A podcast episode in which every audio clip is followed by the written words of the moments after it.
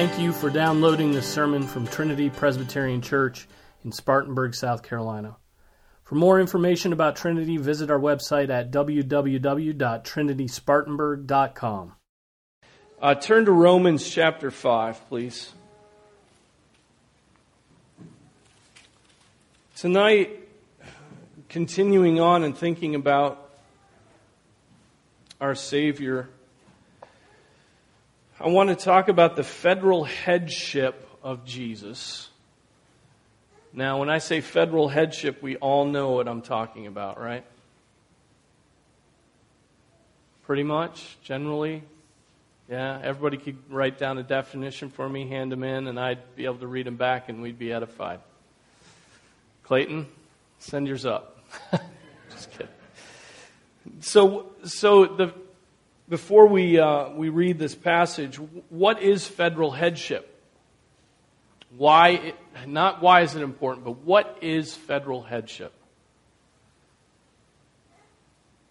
What is federalism? What is headship? What is Representative. Representative. Yeah, that's a word that we have to factor into this.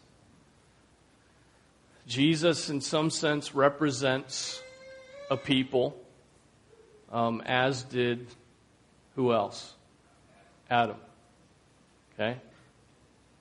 So Adam was a federal head as well as Jesus being a federal head. Okay? So another, another word for for federal headship would be representative headship. Um, our, what is our form of government? It's not democracy, okay? It's what? Okay, it's well, yeah, it's it's federalism, right? Or it should be, right? It's representative government we don't vote on issues. we we elect somebody who then represents us in Washington, D.C. We are there in Washington, D.C., in Columbia, at the Spartanburg City Council. We're there by virtue of our representation there, correct? Does that make sense? That is federalism. That is the. Um, that is the government that we have. One person acting on behalf of another. Now, um, in federal, the word, as I understand it and as I was taught, federalism or federal comes from the Latin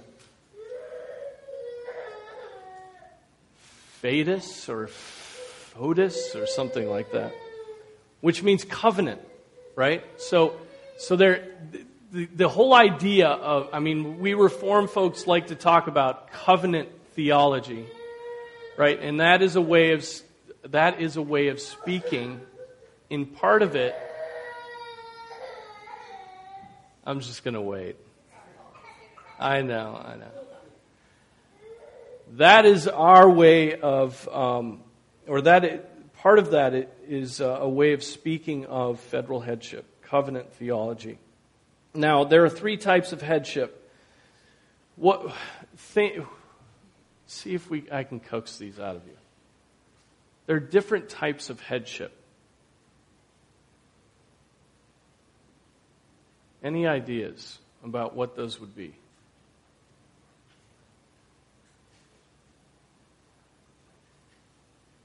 Think about the, the authority that you have over you.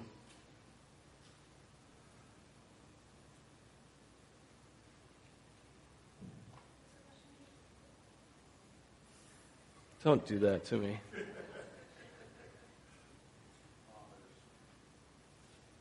Fathers. Okay, so what kind of headship is that? By virtue of what does that come? Birth. Right? Birth, natural headship of fathers by virtue of you descended from their loins. Right? So there, there's a sense in which Adam is our natural head simply by virtue of the fact that we're all descended from him and he is the father of, of all mankind. Right?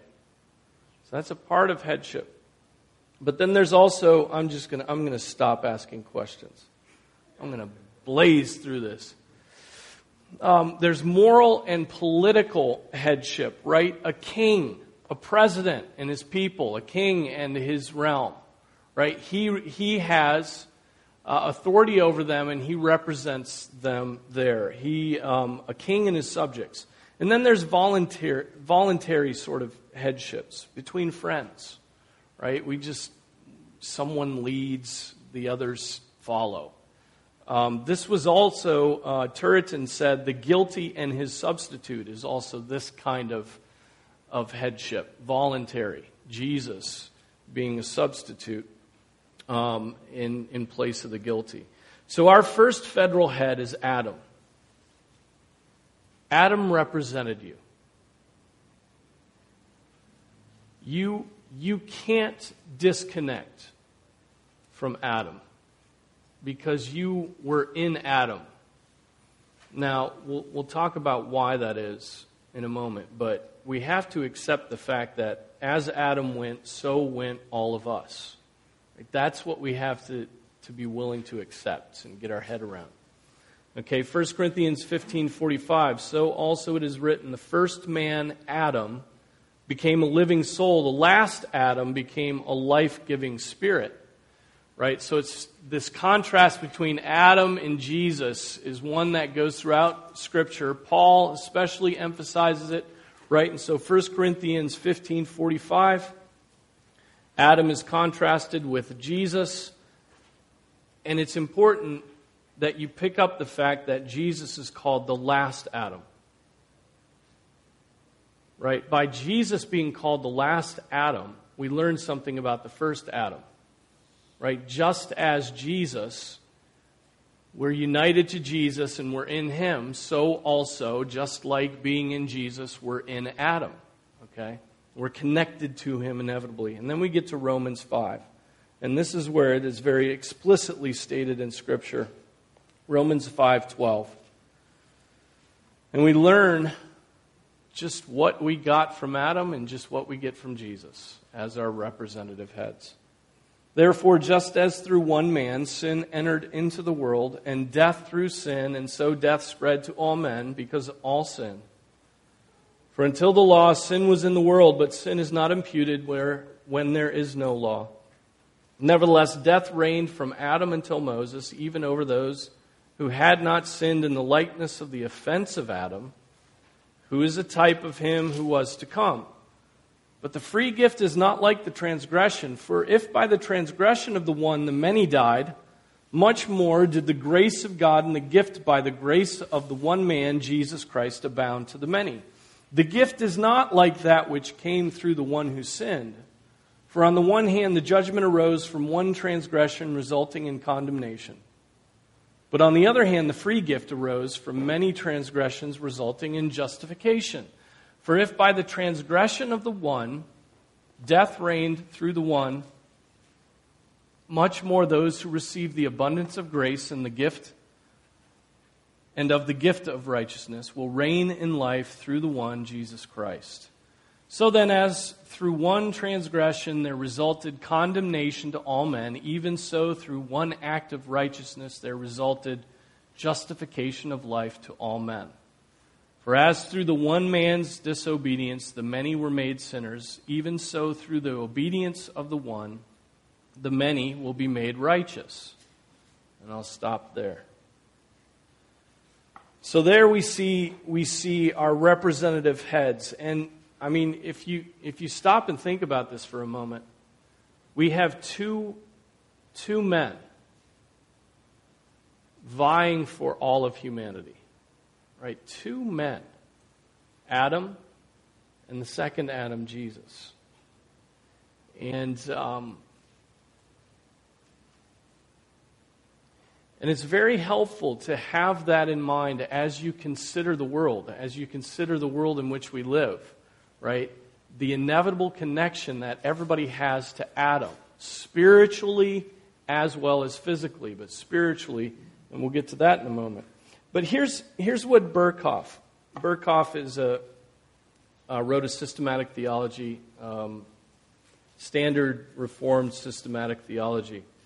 And he makes a point in this that I want to, that I want to bring up when we consider the federal headship of Jesus. That sin, and he's talking about Adam's sin, carried permanent pollution with it. So when Adam sinned, it carried with it permanent pollution, and a pollution which, because of the solidarity of the human race, would affect not only Adam, but all his descendants as well.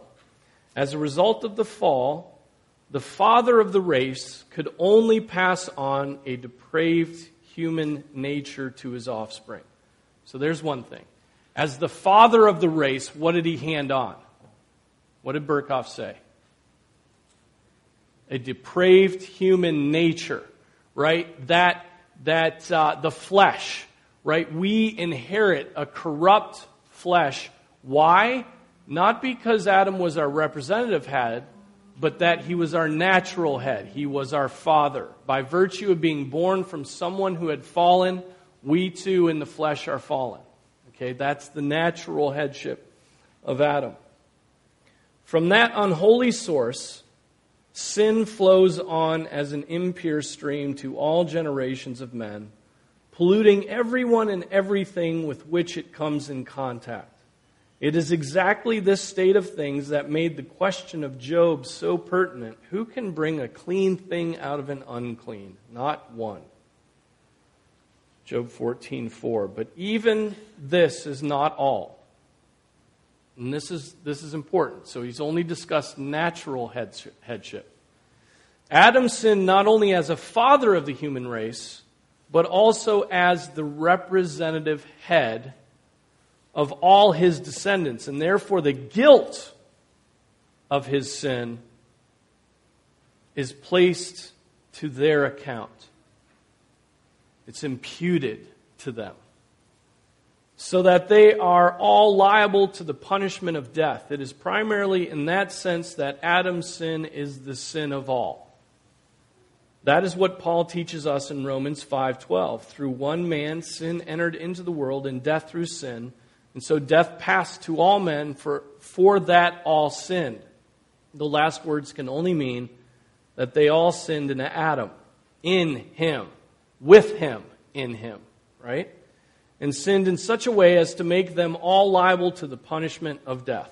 So, natural head, he's our father. We inherit a corrupted flesh. Representative head, what do we, what's imputed to us? No, representative head of Adam, what's imputed to us? His sin, but the guilt of that sin, right? It's the judgment of God saying, guilty, guilty, guilty, guilty, guilty, all of you guilty, right? It's the guilt of sin. By virtue of Adam being a representative head, we inherit the judgment that God gave to him guilty. Right? So his sin is imputed to us, and we are declared guilty. And Jesus comes along and deals with both the pollution and the guilt of sin, right? We have to keep the difference between those two things. There's the pollution of sin, right, that affects our flesh, that affects our mind, that affects our hearts, and that, that is in the flesh. But then there's the guilt of sin, right? The judgment of God that must be, must be, um, the judgment must be changed and that comes in Christ too. So there are two senses in which Adam is our head natural, he's the father of the race, federal, he represented us there. We were with Adam when he fell. Now, it's also important to point out that Adam was in covenant with God. Right? There was a covenant at that point. The covenants didn't come along, later. Um, there there are a lot of the um, stipulations, a lot of the things that we would expect from a covenant, but in Hosea 6 7, uh, we learn this that the Israelites are said to transgress the covenant like Adam. Right? So Adam transgressed a covenant, and in transgressing a covenant that God laid out, he did so as a representative. He broke covenant with God as a representative public man. Augustine said, How many soever were to spring from that one were one man in that one. Right? So everybody was there. Another thing that proves that Adam was a federal head or a representative head, the punishments for his sin. Right? The punishments for his sin were, were delegated to all mankind. Right? They, they were delegated upon all. Genesis 3 and those curses. And then certainly death passed on from Adam through that sin. Now, here's another example of federal headship, just to um, show you that Scripture has examples of that. This turned it, and this is an obscure, an obscure thing. Hebrews seven. Hebrews seven gives the example of Abraham and Levi, and it's dealing with with tithes being paid to Melchizedek, and Levi is given credit for having tithed, but Levi wasn't around when Abraham was around. Right? So, how did Levi get credit for tithing to Melchizedek? Well, because he descended from Abraham, and Abraham tithed to Melchizedek. Right? So, Hebrews 7 8 through 10. In this case, mortal men receive tithes, but in that case, one receives them of whom it is witnessed that he lives on, and so to speak, through Abraham, even Levi, who received tithes, paid tithes, for he was still in the loins of his father when Melchizedek met him. so there's a, a minor example of this, this idea of, of headship being applied to, to Levi through Abraham. But back to, uh, back to Adam. Larger Catechism number 22 says, Did all mankind fall in the first transgression? And that's the big question, isn't it? Did all mankind fall? Was it just Adam? Was it just a subset of Adam? Was it the first generation? Or was it all mankind? And this is the answer that the Catechism gives. The covenant being made with Adam as a public person. Not as a private person, not as a private covenant, but as a public, universal, out in the open covenant the covenant being made with Adam as a public person, not only for himself only, but for his posterity. That means his descendants. All mankind descending from him by ordinary generation sinned in him and fell with him in that first transgression. And this is where this is where those little words like in and with become really important. We sinned in him, we fell with him. Okay, we were there, and we sinned in Him. We took participate. We we um, we uh, we inherit pollution. I mean that those little words are getting to the guilt and pollution distinction. The Westminster Confession of Faith six three says the same thing, although they they make mistake and attribute the fall of mankind to both Adam and Eve. Um, it was only Adam um, made the race fall. Adam was the representative. And so it says, they, it should read he, being the root of all mankind, the guilt of this sin was imputed. And the same death and sin and corrupted nature conveyed to all his posterity. Corrupted nature, imputed guilt. Corrupted nature, imputed guilt. Those two things. Heretics have denied this. Right? Heretics have denied that this is the case. Uh, Pelagius. Pelagius, one of the early heretics, one of the, one of the men that Augustine did battle with on this very topic. Pelagius, who believed what? You know what what Pelagius believed about Adam and the fall. It only affected Adam. It just affected one man. I mean, think of that. Adam fell, but not all of mankind. He fell as a private person. He fell in his own, as a own, his own, on his own uh, as, as his own responsibility, right? Calvin, Calvin says this we must surely hold that Adam was not only the progenitor, but as it were, you know, the father, the progenitor. We can't just hold that he's the progenitor, but as it were, the root of human nature, and that therefore in his corruption mankind deserved to be vitiated. This the apostle makes clear from a comparison of Adam to Christ. As through one man sin came into the world, and through sin death, which spread among all men when all sinned, thus through Christ's grace, righteousness and life are restored to us. What nonsense, Calvin says, will the Pelagians chatter here? That Adam's sin was propagated by imitation? That Adam's, that then does, and so, what, what Calvin's saying is the only reason sin is passed on from Adam after his fall is that people imitated him. It wasn't a corruption of the nature, it wasn't a, an imputation of guilt. It's just that people saw Adam sinning and they decided to sin too. No corrupt nature, no guilt, no imputation, no, nothing like that. Adam sinned, people saw it and imitated him. That was Pelagius' view. And then, and so Calvin goes, goes on to think through the implications of that. Okay, if, if Adam is not a federal head, then what are the consequences of that? If, if we don't believe there are spiritual consequences that come to us via federal heads, then what's the implication?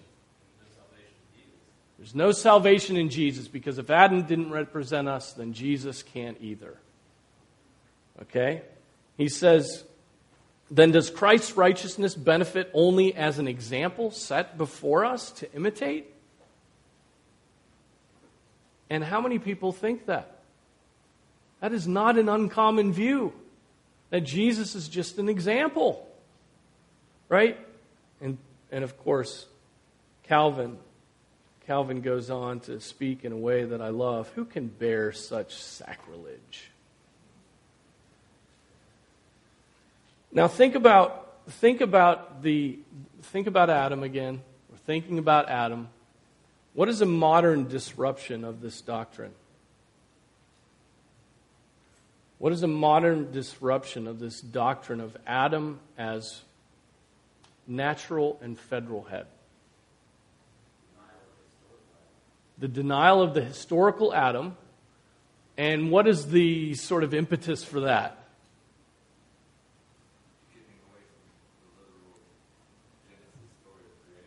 Okay, and that cultural pressure comes from what area?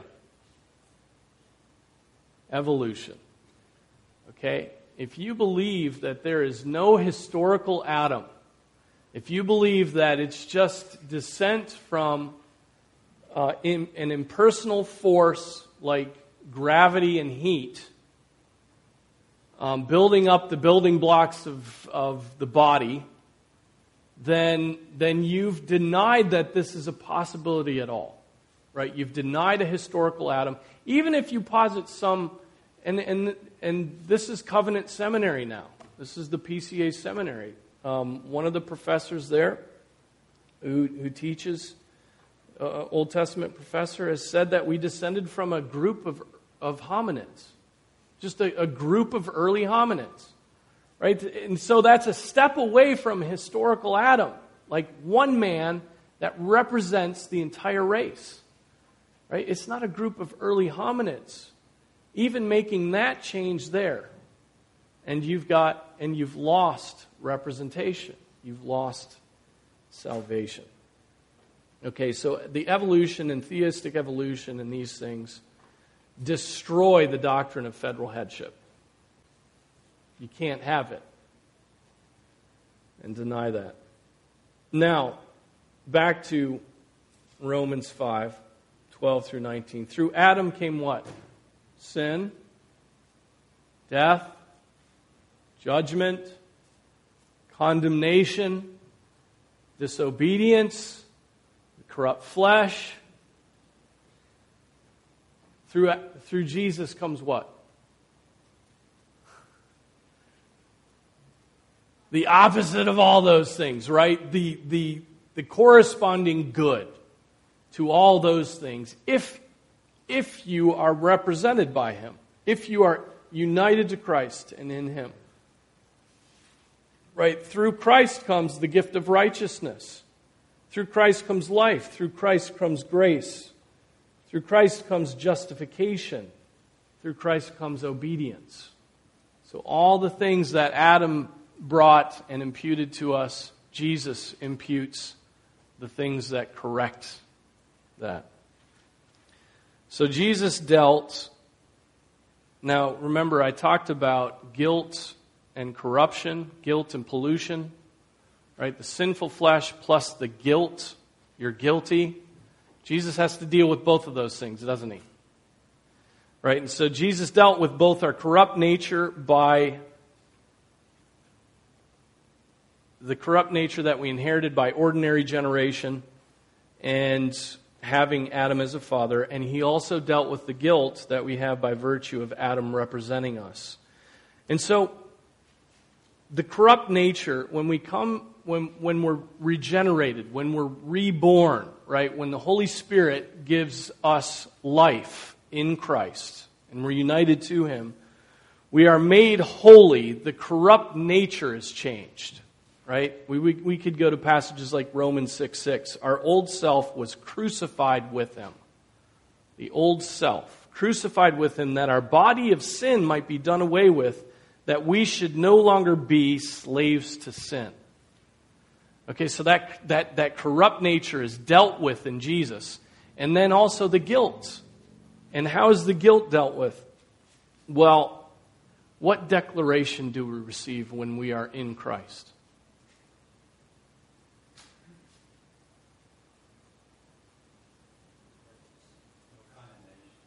No condemnation now I dread, right?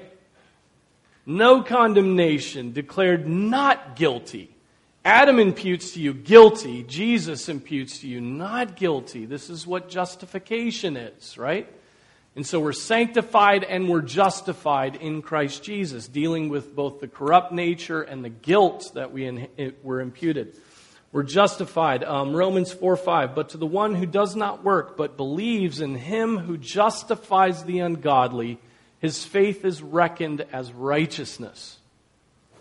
Not guilty, righteous. The declaration is made.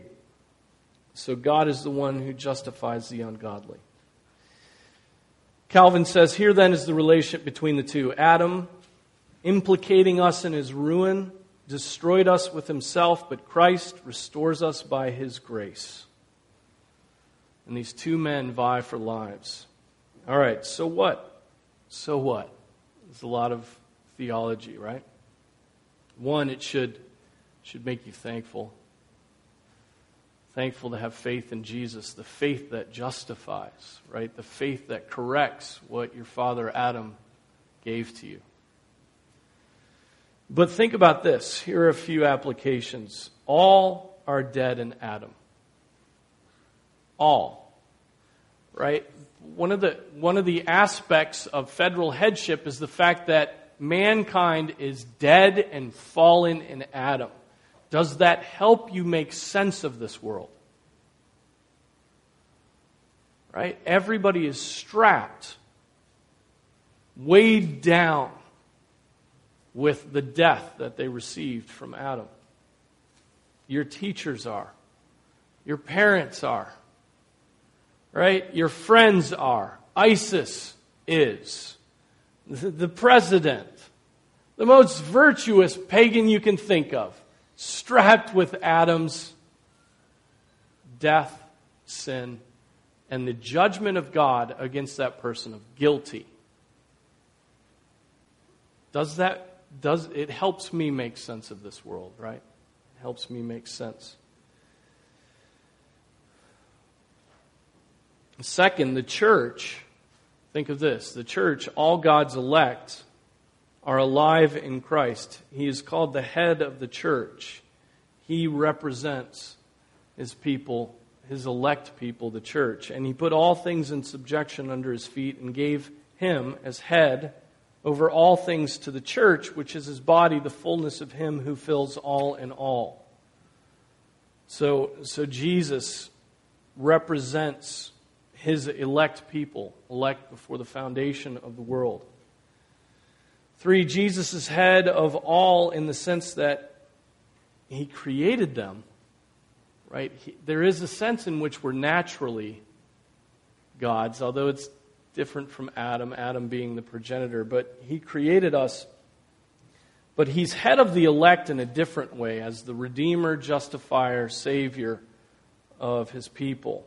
And so this, this helps us make sense of the necessity of Jesus becoming a man, doesn't it? If a man broke things, a man has to fix what's broken. And Jesus, the man, did so. The second Adam, the second man. And so he had to do what Adam did not. Fourth, it should push you to come to Christ. You've got a problem if you stay in Adam. You've got a damnable problem because God has pronounced you guilty. And that judgment can only change if your faith is reckoned to you as righteousness and God says not guilty. And there's only one, one way, right? And that's through faith in Christ. So come to Him. Submit to Him as your head, or you will remain forever connected to that first Adam. And only to that first Adam. Fifth, a, a practical implication of this is that representative headship little representative headships happen all over the place. When you have responsibility, your actions will affect those you have responsibility for, no matter how insignificant those responsibilities are. Right? Your headship will affect those. And how you go will dictate how those who are following you go. Just remember that. Um, if you reject federalism, what are the implications if you reject federalism? If you're a Pelagian,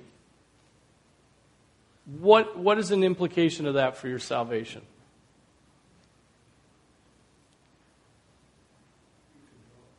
You control it. Absolutely. Not only do you control it, but you better get to work. you better get to work. There's no imputation. There's nothing. There's, there's no one working on your behalf. There's only you working on your own behalf, trying to overcome what they deny, which is this guilty verdict. And so, if you reject federalism, if you reject this representative headship, better get to work pleasing God. You're on the quest of your life. It's not by faith that you'll be justified, it's by your works that you'll be justified in the sight of God. Seventh, Jesus is not merely an example. That, that is sentimentalism. He is not just in, the you know, the, the what would Jesus do movement is not fully Christian. I mean, of course, we ask ourselves that. But what would Jesus do is about that thin in a view of, of the greater question of what did Jesus do? Right? What did he do? Think of what he overcame. Think of what he did in offering himself to, to placate the Father. He's the covenant keeping God man, righting cosmic treason committed by the first Adam. He's not the dude that we just like put a bracelet on and ask, well, what would he do if he had books that were overdue? Right?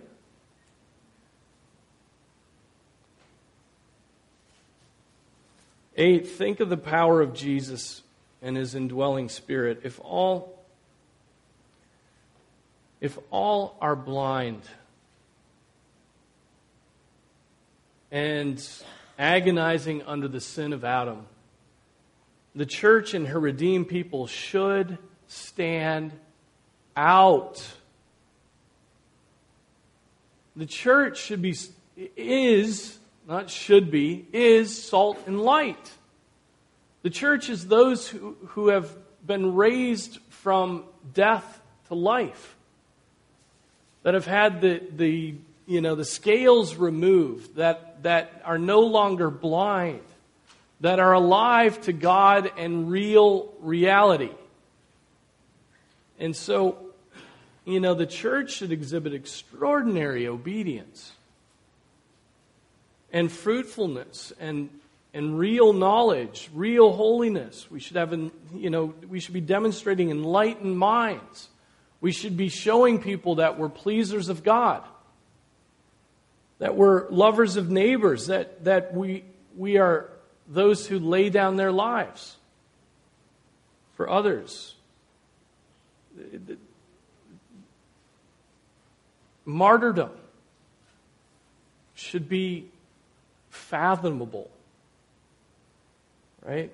Faithfulness in the midst of persecution, you know, that the, the radical changes that come about in being united to the second Adam. And so the second Adam conquered, and we are now described as more than conquerors in him. And so finally, the last thing I have is what, what Dr. Hollis said. Praise God, there is now, therefore, no condemnation for them which are in Christ Jesus. In Christ Jesus, united to him, represented by him having his righteousness imputed to them, his Holy Spirit indwelling them, which is, is at work, making them holy to the praise and glory of God the Father. Let's pray. Father, thank you for, for this glorious doctrine. Thank you for the reality of Jesus representing us after Adam did so poorly, cosmically bad, bringing death into this world, bringing the corrupt flesh and the guilt of sin. And now in Jesus, those things have been removed. We, our flesh is being renewed. Our natures are being changed. Father, our, our our guiltiness is completely removed by a new verdict not guilty. And Father, we rejoice. We rejoice that we are in Jesus, that we are united to Him, that we are part of His body. And Father, I pray that we would, we would exhibit the character of those who have been redeemed by Jesus and who are living in the second Adam. Pray this in Jesus' name. Amen.